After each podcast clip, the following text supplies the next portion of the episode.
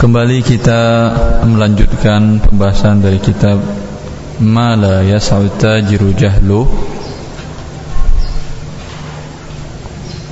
Yaitu yang berarti kitab sesuatu yang hal-hal yang penting diketahui oleh setiap para pengusaha atau para pedagang. Yang sebelumnya telah kita jelaskan uh, al-buyu al-manhiyu jual beli yang dilarang oleh syariat dan telah selesai kita membahasnya. Kemudian al-muallif uh, menjelaskan beberapa bentuk uqudul istismar. Akad-akad investasi atau akad-akad mengembangkan harta. Ada beberapa bentuk akad yang bisa digunakan sebagai istismar untuk mengembangkan atau untuk menginvestasikan harta. Ada banyak jenis akad, di antaranya syirkah, kemudian al-mudharabah, kemudian al-musaqah kemudian al-muzara'ah ya kemudian al-bay' jual beli sendiri bagian dari hal tersebut ya. maka akan kita bahas pada pertemuan ini tentang syarikah atau dengan bahasa Indonesia berserikat. Berserikat yang bersyirikat atau bersyirkah ini secara garis besarnya istirak isnaini fa akthar. Bila dua orang atau lebih bersyirikat bergabung untuk membuat sebuah usaha ini namakan dengan syirkah. Syirkah ini secara garis besar dibagi dua syirkatul amlak dan syirkatul uqud. Bersyirikat dalam kepemilikan dan bersyirikat dalam membuat akad dengan menggabungkan harta atau menggabungkan kerja atau menggabungkan kedua-duanya atau menggabungkan azimam tanggung jawab ke pihak yang lain. Syirkatul amlak seperti yang difirmankan oleh Allah Subhanahu wa taala, "Fa in kanu aktsara min dzalika fahum syuraka'u fi Bila jumlah mereka lebih banyak dari demikian lebih dari satu laki satu perempuan lebih dari dua orang lebih dari satu orang maka Allah mengatakan fahum syuraka'u fi thuluth maka mereka bersyirikat dalam sepertiga. Ini ayat tentang apa ini?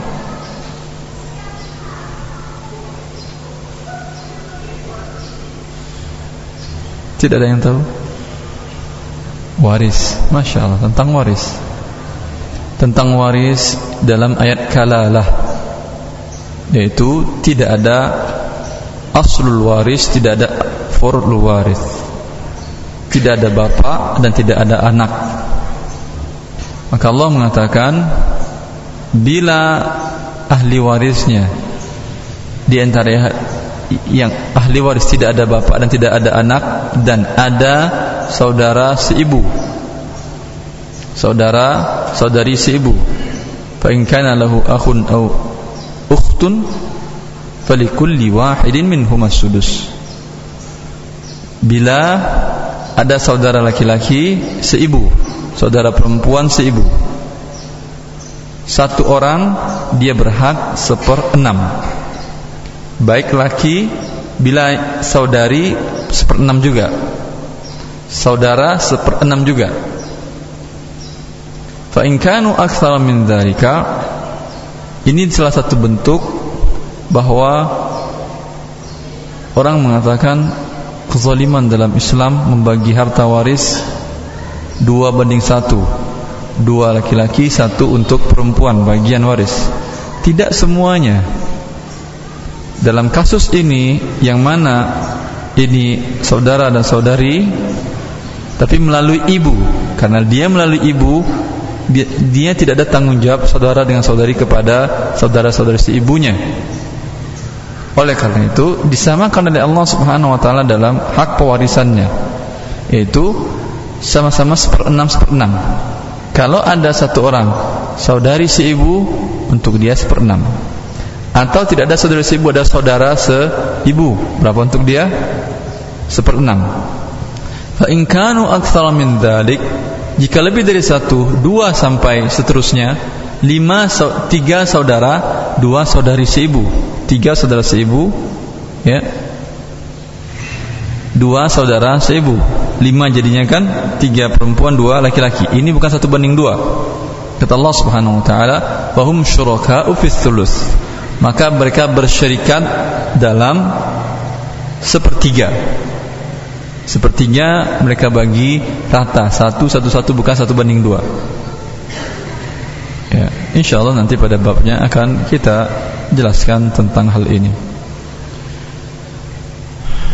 Yang menjadi syahid dalam firman Allah ini, fahum syuraka'u fi thuluth. Mereka bersyirikat, tetapi ini dinamakan dengan syarikatul amlak.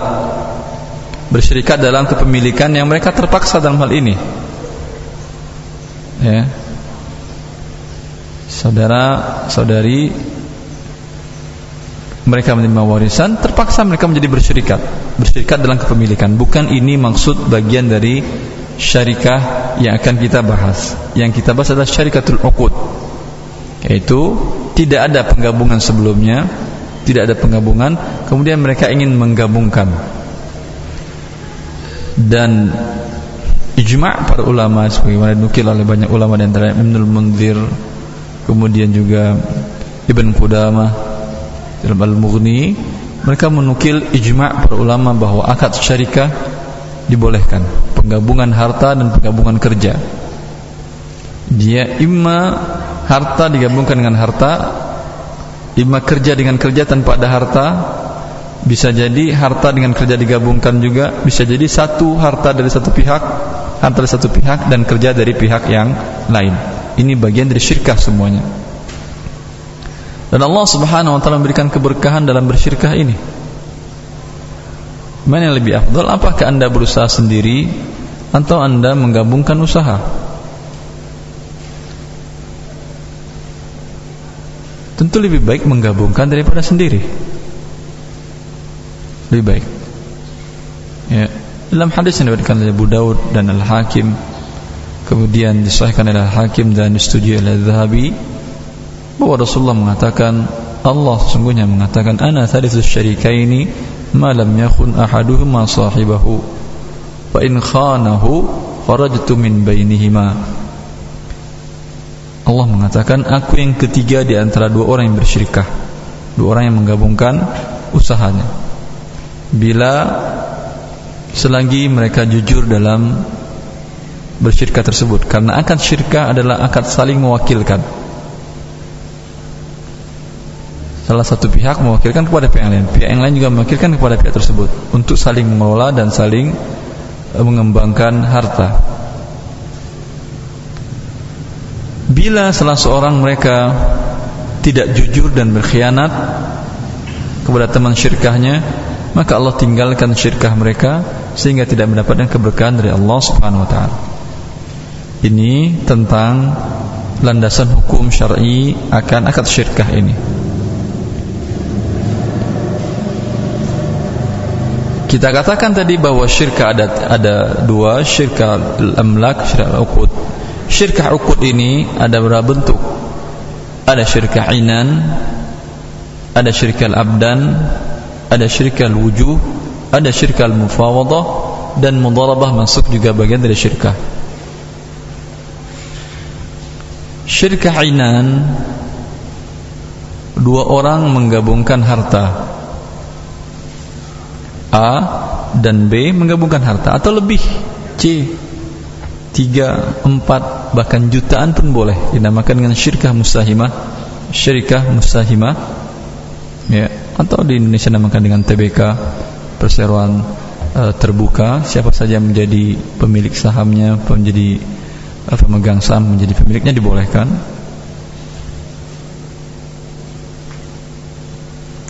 Penggabungan harta A dan B mengumpulkan harta masing-masing. A membawa harta B membawa harta. Menggabungkan harta modal. Kemudian setelah menggabungkan modal mereka juga menggabungkan kerja. A bekerja mengurus harta ini B juga bekerja mengurus untuk mengembangkan harta ini. Ya ini apa nama nama syirkahnya? Syirkah inan yang mereka harapkan apa? Adalah al-arbah atau laba. Maka laba dibagi sesuai berdasarkan persetujuan. Boleh. Tapi kerugian harus dibagi berdasarkan porsi modal masing-masing. Nanti akan kita jelaskan lebih rinci tentang hal ini. Karena bila tidak terpenuhi persyaratan terakhir ini yaitu kerugian berdasarkan kesepakatan maka berubah akad syirkahnya dan, dan terputus syirkah menjadi akad qard. Maka bila ada keuntungan akadnya berubah menjadi akad riba.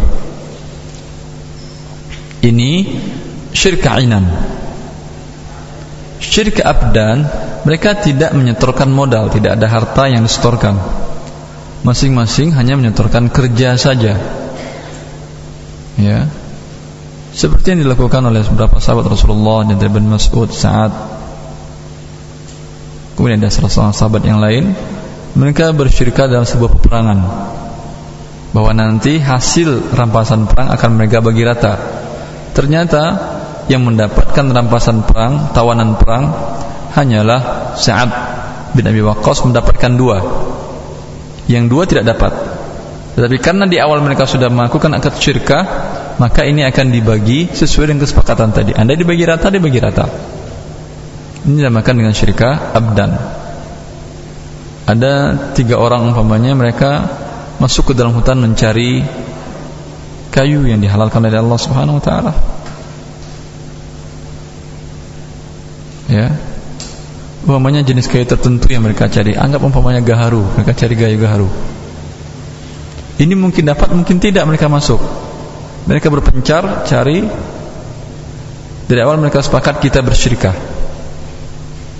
Keuntungan kita bagi rata. Yang dapat hanya dua orang. A dapat membawa setengah kilo B dapat membawa sekilo. Yang C nggak dapat tetap mereka bagi sesuai kesepakatan tadi. Ya.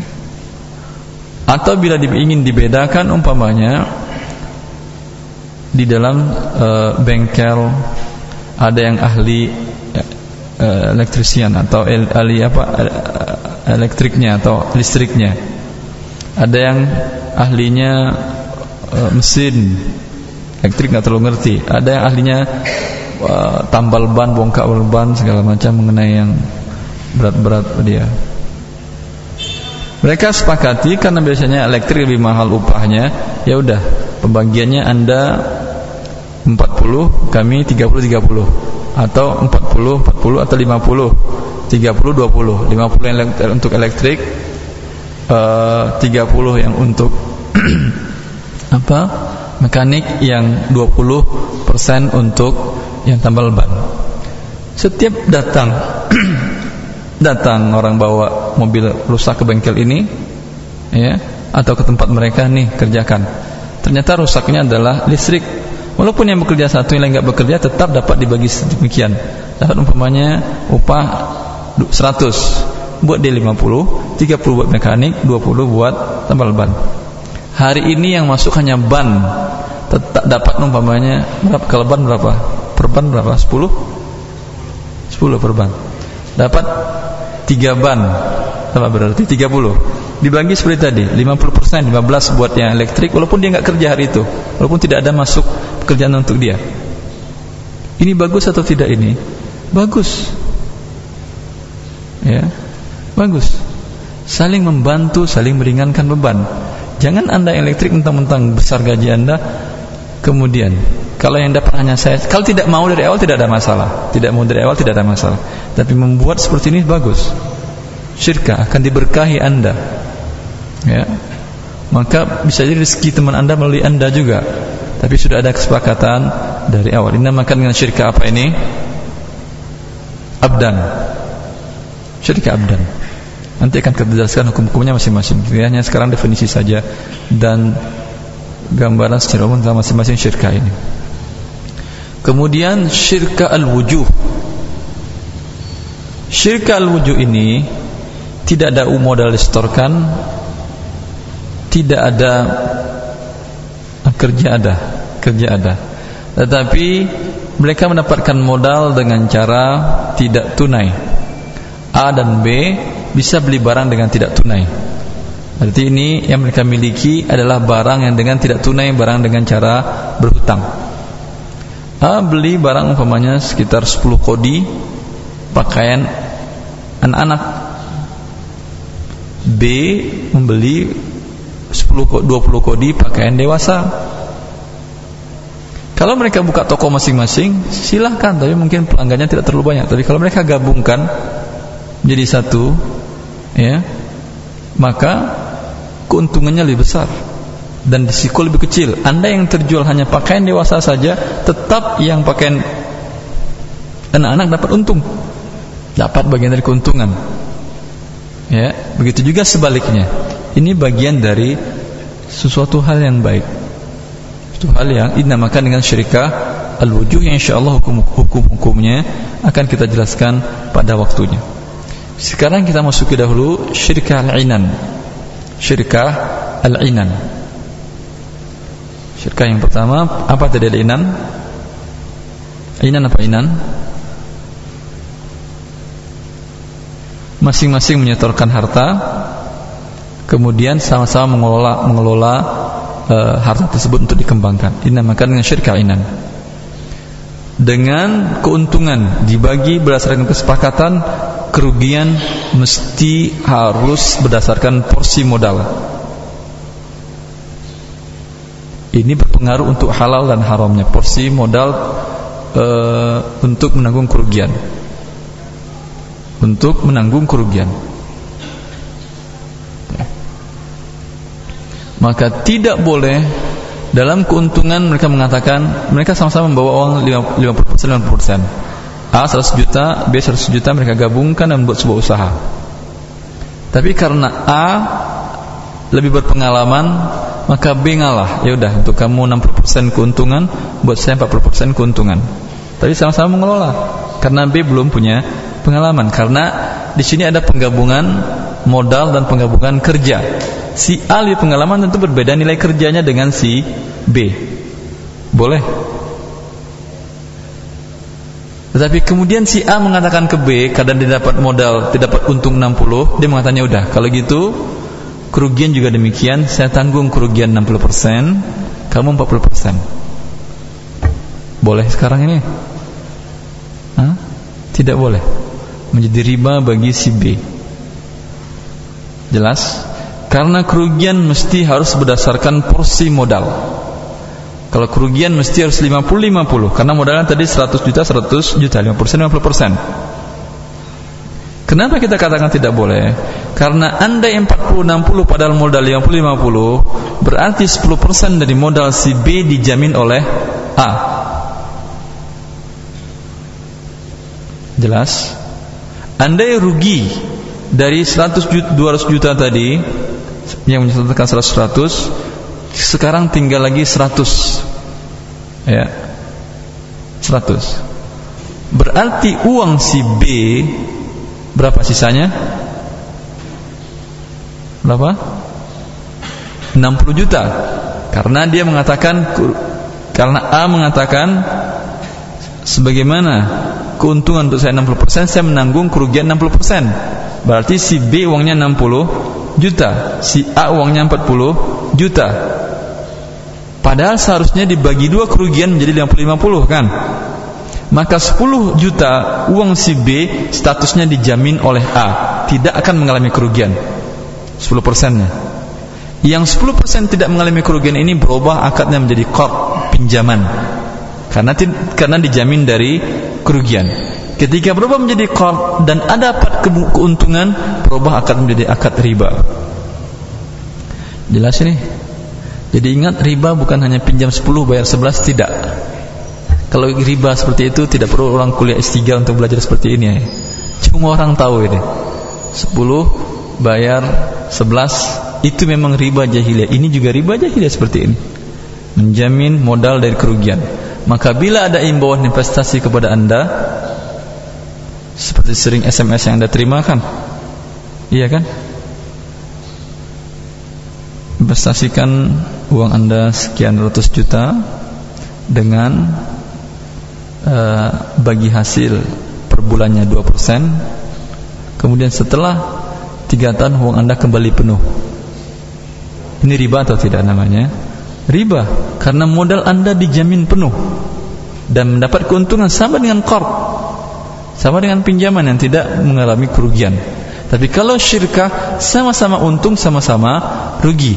Keuntungan boleh berdasarkan kesepakatan kerugian wajib berdasarkan porsi modal masing-masing. Jelas ini? Kita lanjutkan. Ini definisi syirk al-inan. Awal mereka dari bersyirkah tentu masing-masing menyertakan menyerahkan modal. Persyaratan modal persyaratan modal pertama harus harta dan diketahui jumlahnya.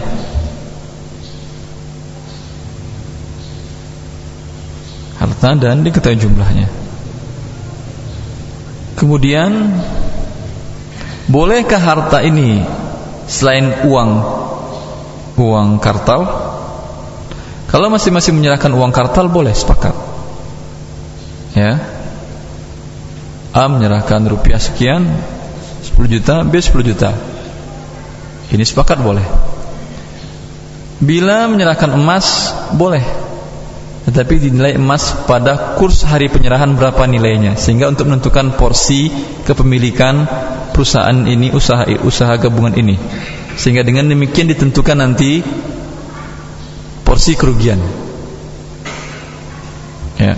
Kalau menyerahkan barang boleh atau tidak madhab Hanafiyah dan madhab Syafi'iyah mengatakan tidak boleh karena ini mengandung unsur gharar itu menurut mereka ya A menyerahkan ruko B membawa barang-barang dagangan. Di akhir tahun rugi. Yang rugi ruko atau barang dagangan? Hah? Si pemilik ruko mengatakannya udah kamu rugi sendiri pergi ini ruko milik saya. Ini putus syirkah namanya, ngontrak nih namanya, bukan bersyirkah. Kalau dia bersyirkah, dia juga menanggung kerugian sebesar porsi modalnya dia.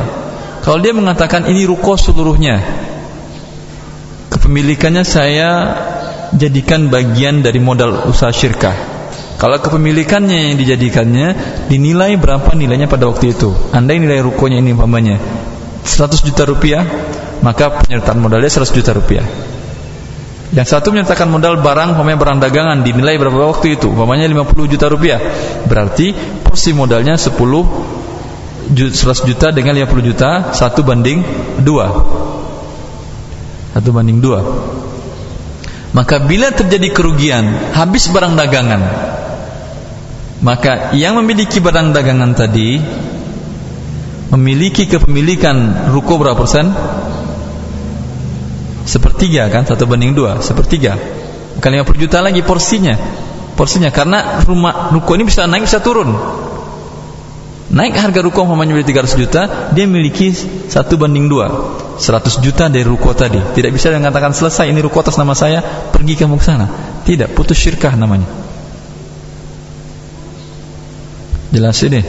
Maka karena itu Hanafiyah dan Syafi'iyah mengatakan tidak boleh menyertakan modal berbentuk barang karena bisa terjadi seperti tadi. Rugi yang uangnya disuruh pergi udah. Kan masih sama saya. Tetapi Al-Malikiyah dan Hanabila membolehkan modal yang disertakan, modal yang disetorkan berbentuk barang tapi dinilai pada waktu itu dan disepakati nilainya berapa untuk menentukan porsi modal.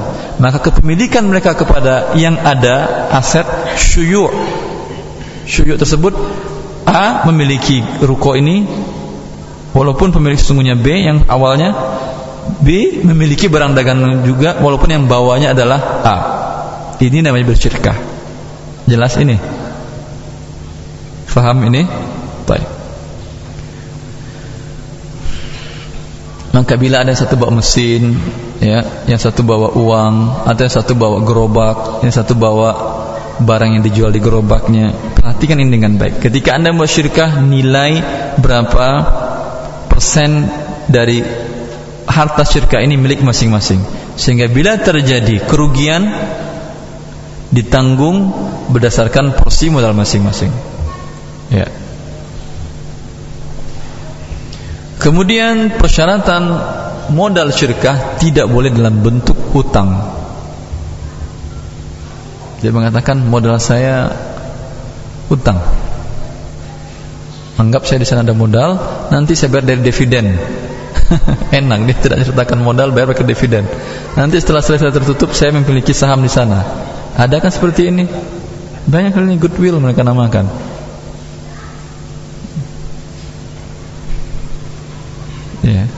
Tidak boleh. Kalau ingin ingin juga dia Anda sertakan, ya masing-masing nyumbang kepada dia, berikan dia bantuan, ya. Kemudian masukkan sertakan modal dia. Ada uang yang, yang diserahkan, bukan hutang.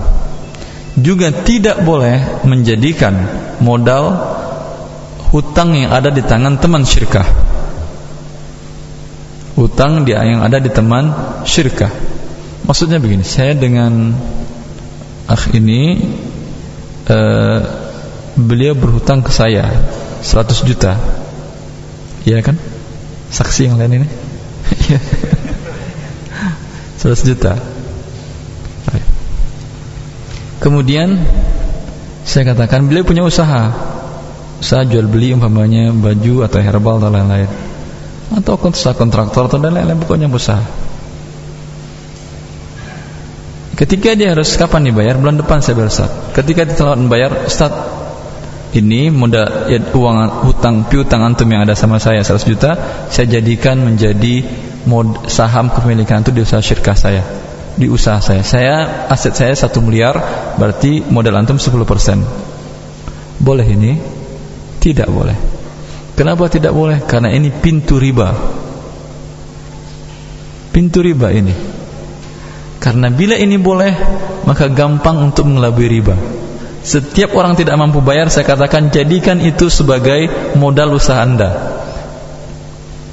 Jelas? Sehingga kalau modal usaha itu akan bertambah kan? Bertambah atau berkurang? Bertambah sebagaimana juga mungkin berkurang, tapi biasanya bertambah. Maka bertambah piutang tadi. Maka ini dijelaskan oleh para ulama kita bahwa babur riba, bab riba tidak gampang. Sehingga Umar bin Khattab pun mengatakan, kami haramkan tis'ata a'syaril halal khasyatar riba. Kami haramkan 9 per 10 dari yang halal khawatir dari riba. Ada 90% 90% yang halal kami haramkan khawatir terjadi riba. Tuh. jelas ini? Baik. karena kalau bisa begitu setiap lembaga keuangan atau yang berhutang ketika tidak mampu bayar sudah dirubah-rubah itu jadi saham saya di usaha anda ya atau saham kepemilikan saya di rumah Anda di tanah Anda berubah jadinya. Sehingga dia tidak mengalami kerugian dan mendapatkan keuntungan menjadi dia babur riba.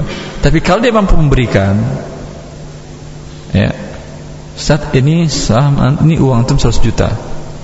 Oh iya saya, boleh saya ikut saham di usaha anda? Oh boleh saat asetnya berapa seluruhnya? Asetnya sekarang nilainya 900 juta. Oh, boleh saya ikut 100 juta itu jadikan modal sama modal? Boleh. Berarti saya 10% iya udah 10% jelas ini? Sekarang bisa kan saya terima kan? Bisa atau tidak? Bisa. Tapi bila umpamanya tidak bisa diserahkan oleh dia karena dia tidak mampu menyerahkan karena belum ada uang cash tapi saya jadikan menjadi menjadi saham atau modal maka ini tidak boleh Jelas?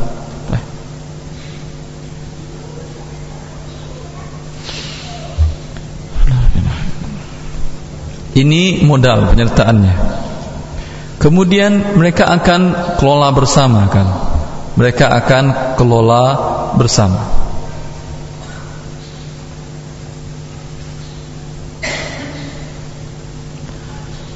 Masing-masing mereka berhak mengelola bersama karena ini syirkah inan. Syirkah inan. Masing-masing berhak mengelola. Sejauh mana tindakan yang boleh mereka lakukan sejauh tindakan apa pun boleh selagi membawa kemaslahatan dalam pengembangan harta mereka berdua. Kalau untuk tidak kemaslahatan seperti yang A ingin menghibahkan sebagian tidak harus izin dulu. Pada B karena ini akan mengurangi harta. Kalau menambah silahkan mengurangi tidak. Ya. Kemudian bila umpamanya mereka menggaji para pegawai untuk mengembangkan usaha ini salah seorangnya ingin ikut bekerja juga. Yang satu syirkainan namanya ini. Yang satu ingin ikut bekerja juga. Tetapi tidak terlalu banyak pekerjaan dia bolehkah mereka mendapatkan gaji dari pekerjaan tersebut? Pemilik ini pemilik ini ya yang pemilik modal tadi. Boleh mereka mendapatkan gaji kalau mereka bekerja? Dalam hal ini perlu merincikan seperti ini. Bila salah seorang anggota syirkah diperbantukan untuk terjun langsung seperti umpamanya menjadi bagian keuangan atau menjadi direkturnya atau menjadi bagian yang punya keahlian dari sana tidak boleh dia mendapat gaji. Jelas? Karena kalau digaji terjadi kerugian teman syirkahnya rugi dia nggak rugi. Modal dia terjamin. A dan B saya dengan akh ini kita bersyirkah masing-masing 100 juta 100 juta. Lalu kata dia Ustaz karena antum sibuk biar saya ngelola. Gaji saya sebulan berapa gaji kamu? 5 juta katanya setahun setelah satu tahun rugi Ustaz. 100 100 tadi sekarang menjadi 50 juta lagi. Ya, atau menjadi 100 juta lagi rugi 100 juta. Ya. Kata, sesungguhnya tidak rugi 100 juta ini karena 5 juta sudah diambil per bulan 5 kali 12 sudah berapa? 60 kerugian sebetulnya adalah 40 juta. Jelas? Dia sudah mengambil 60 sebagai gajinya dia. Maka sebanyak 60 ini modal dia terjamin. Tidak boleh. Riba jadinya modal terjamin. Yang dibolehkan adalah menaikkan menaikkan bagi hasil untuk dia persentase hasil dia nisbatul arbah dia boleh dinaikkan. Ya. Ustaz saya yang kerja yang ngelolanya modal sama-sama 50-50 pada dasarnya tentu bagi hasilnya juga 50-50 bisa katakan enggak masalah. Untuk anda 80 saya 20 karena anda yang bekerja yang mengelola. Saya mengelola ikut juga tapi tidak terlalu intens seperti anda sebagai direktur atau manajernya. Jelas ini. Kalau ingin juga ingin juga bisa kita gaji orang lain bisa tapi dia lebih lebih punya pengalaman dan lebih cakap dalam hal ini. Maka dalam hal ini ya dibuat akad terpisah yang tidak ada hubungan dengan keanggotaan syirkah. Artinya kalaupun dia diberhentikan tetap dia sebagai anggota syirkah. Kalau dia cabut modal dari keanggotaan syirkah dijual ke orang lain, tetap dia sebagai direktur kalau belum diberhentikan oleh saya. Jelas ini? Artinya dibuat terpisah. Dalam hal ini sama dengan seorang pegawai yang mendapat saham dari perusahaannya. Ini kan menggabungkan syirkah dengan gaji.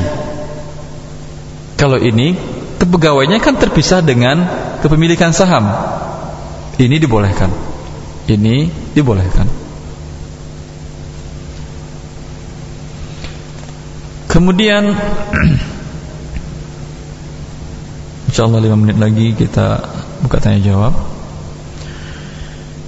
Kemudian Nata'iju syirkah yang paling penting Yaitu hasil syirkahnya Labanya bagaimana? Laba atau ruginya? Itu kita jelaskan tadi Kerugian tidak boleh ada pihak Salah satu pun yang menjamin. Ya Dia kekurangan modal Lalu mengatakan kepada temannya masukkan modal anda sertakan modal anda ya. Tentu orang khawatir. Dia memang ingin untung juga tapi dia khawatir risiko kerugian. Maka dia mengatakan saya khawatir. Jangan khawatir. Kerugian saya nanggung. Kamu cukup modal kalau untung kita bagi kalau rugi modal kamu tidak rugi. Boleh ini? Jadi riba dia kita katakan tadi. Karena status penyertaan modalnya bukan lagi syirkah, terputus syirkah.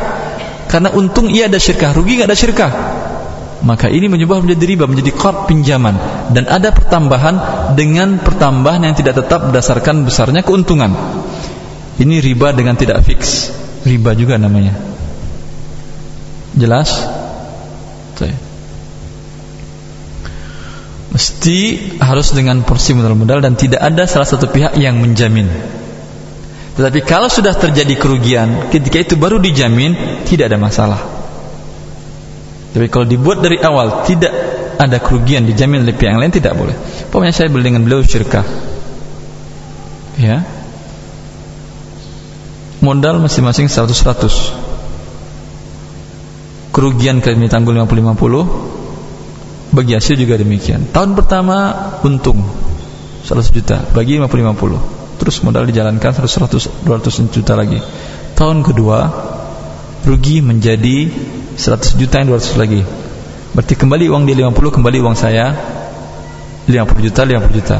Lalu dia mengatakan, "Ustaz, saya alhamdulillah masih ada uang yang lain, masih ada investasi yang lain. Kalau Ustaz kan sudah nggak ada. Silahkan ini untuk Ustaz 50 juta lagi sehingga Ustaz tidak ada rugi saya yang rugi. Sekarang boleh ini? Sekarang boleh atau tidak? Boleh. Saya katakan kenapa 50 tambah lagi?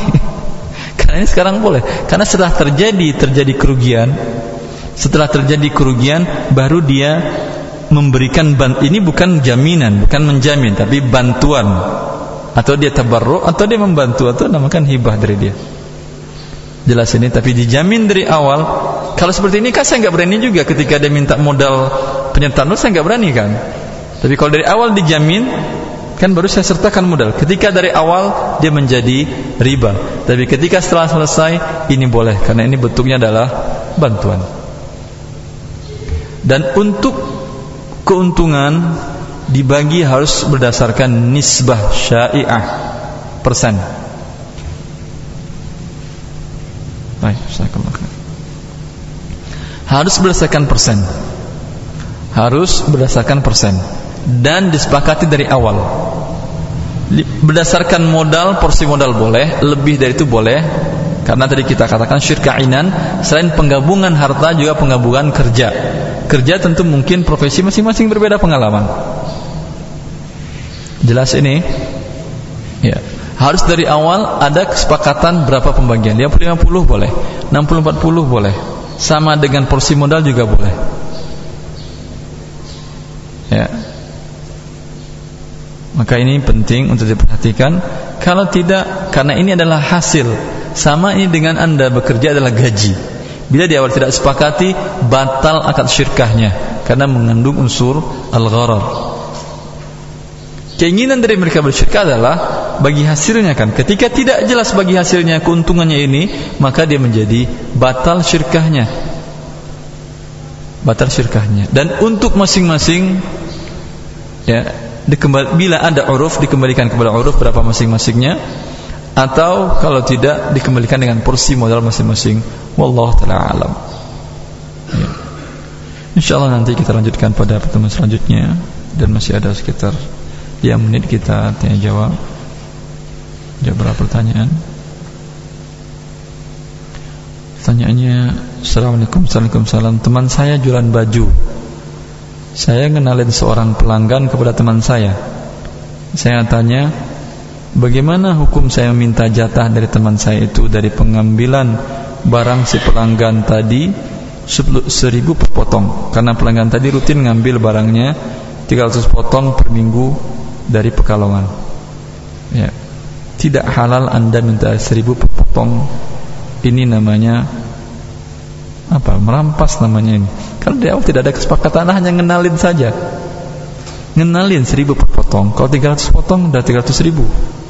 Besar banget jasa ngenalin. Per minggu 300 ribu. Per bulan, ini kan per minggu. Per bulan berapa? Juta 200. Cuman ngenalin juta 200 per bulan. Kalau dia sampai lima tahun bekerja seperti ini nggak perlu kerja dia ngenalin ngenalin aja satu orang saja sudah sekitar dua ratus. Jelas ini? Tidak boleh zakat seperti ini yang ngerampas namanya. Perampok seperti ini. Kalau ingin dari awal. katakan kepada yang pemilik tapi, tapi kalau sudah terjadi anda kenalin tawakal kepada Allah. Rezeki anda mungkin tidak di sana. Tapi kalau dari awal ya anda sepakati dengan produsen atau penjual baju tadi. Teman yang menjual baju tadi. Saya carikan anda pembeli dari anda. Itu berapa persen untuk saya? Dari kontrak anda. Atau berapa upah saya untuk jasa mengenalin dia mungkin tidak terlalu tertarik dengan anda. Nah, saya nggak perlu dikenali sudah laku kok. Kalau seperti ini pun anda kenali tidak boleh anda minta uang. Kalau anda oh ya nggak ada masalah, ya nanti saya beri anda uang 100 ribu atau 500 ribu. Cuma ngenalin 500 ribu udah lumayan kan. Paling habis berapa menit anda ngenalin? Paling satu jam nggak nyampai. 500 ribu satu jam besar itu gaji anda. Ya, kalau per harinya dapat 8 orang 8 jam apa gaji anda? Hah? 8 kali 4 juta per hari Subhanallah. Ini enak kalau sudah ini. Maka ya atau pernilai kontrak. Katakan saya ke lain anda carikan perantara ini tapi kontraknya anda berapa? Kontraknya nanti saya dapat sekian persen. Ya. Selesai kontrak tadi selesai. Sudah nanti ada kontrak tidak ada kontrak sudah, anda, dia tidak ada hubungan lagi karena dia sudah kenal. Jelas. Karena dia sudah kenal. Paham antum ini? Memang jasa samsaroh boleh, tapi ada akad dari awal. Kalau tidak ada akad dari awal, maka tidak ada hak dari yang mengenalkan tadi. Dan ini banyak di Indonesia, subhanallah, banyak. Angkat barang orang lalu minta uang. Ini namanya Anda perampok namanya ini. Rampas betul.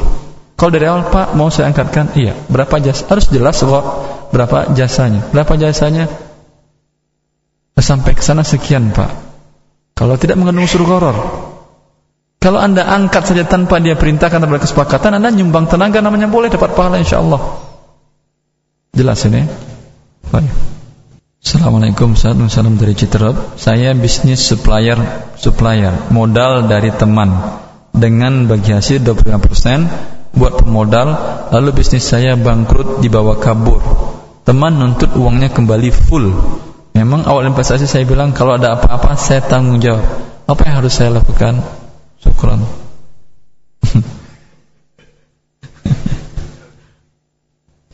kayak yang mana ini? Enggak inilah ini mudharabah bukan ainan. Nanti insyaallah pada bab berulah akan kita jelaskan lebih rinci. Secara umum ya. Kalau terjadi apa-apa saya tanggung. Maka akad syirkahnya putus Berarti ini pinjaman uang namanya. Riba namanya. Tapi jangan nggak bayar sekarang. Karena tergantung apakah Anda lalai atau tidak sehingga yang dibawa kabur tadi. Karena bila Anda menjual dengan tidak tunai, harus Anda minta barang jaminan. Bila Anda tidak minta, berarti kelalaian dari Anda ada. Ah, maka Anda wajib mengganti karena kelalaian, bukan karena akibat kerugian. Jelas ini. Anda menjual rumah, menjual mobil kepada seseorang, itu sudah jaminan kan kalau dengan tidak tunai. Minta rahan ya imma barang gadaian atau minta kafir gharim. Minta penjamin dalam untuk orang. Kalau orang ini hilang, orang ini yang bayar. Kalau dia pergi, barangnya ada yang mau dijualkan menutupi piutang dia, utang dia. Bila ada kelalaian dari dia, dia nggak kenal orang, kecuali dia mengatakan kenal baik dan jujur selama ini. Ini betul. Ya, tidak ada kewajiban dia membayar tapi dia tak kenal atau berdoa atau kenal tapi dia pun ragu tentang ke amanahan orang ini. Tapi tetap dijual dia dengan tanpa meminta barang jaminan. Maka ini ada kelalaian dia dia menanggung kerugian. Menanggung kerugian akibat kelalaian. Saya kira sampai di sini dulu insyaallah pekan depan kita lanjutkan. Subhanakallah Assalamualaikum warahmatullahi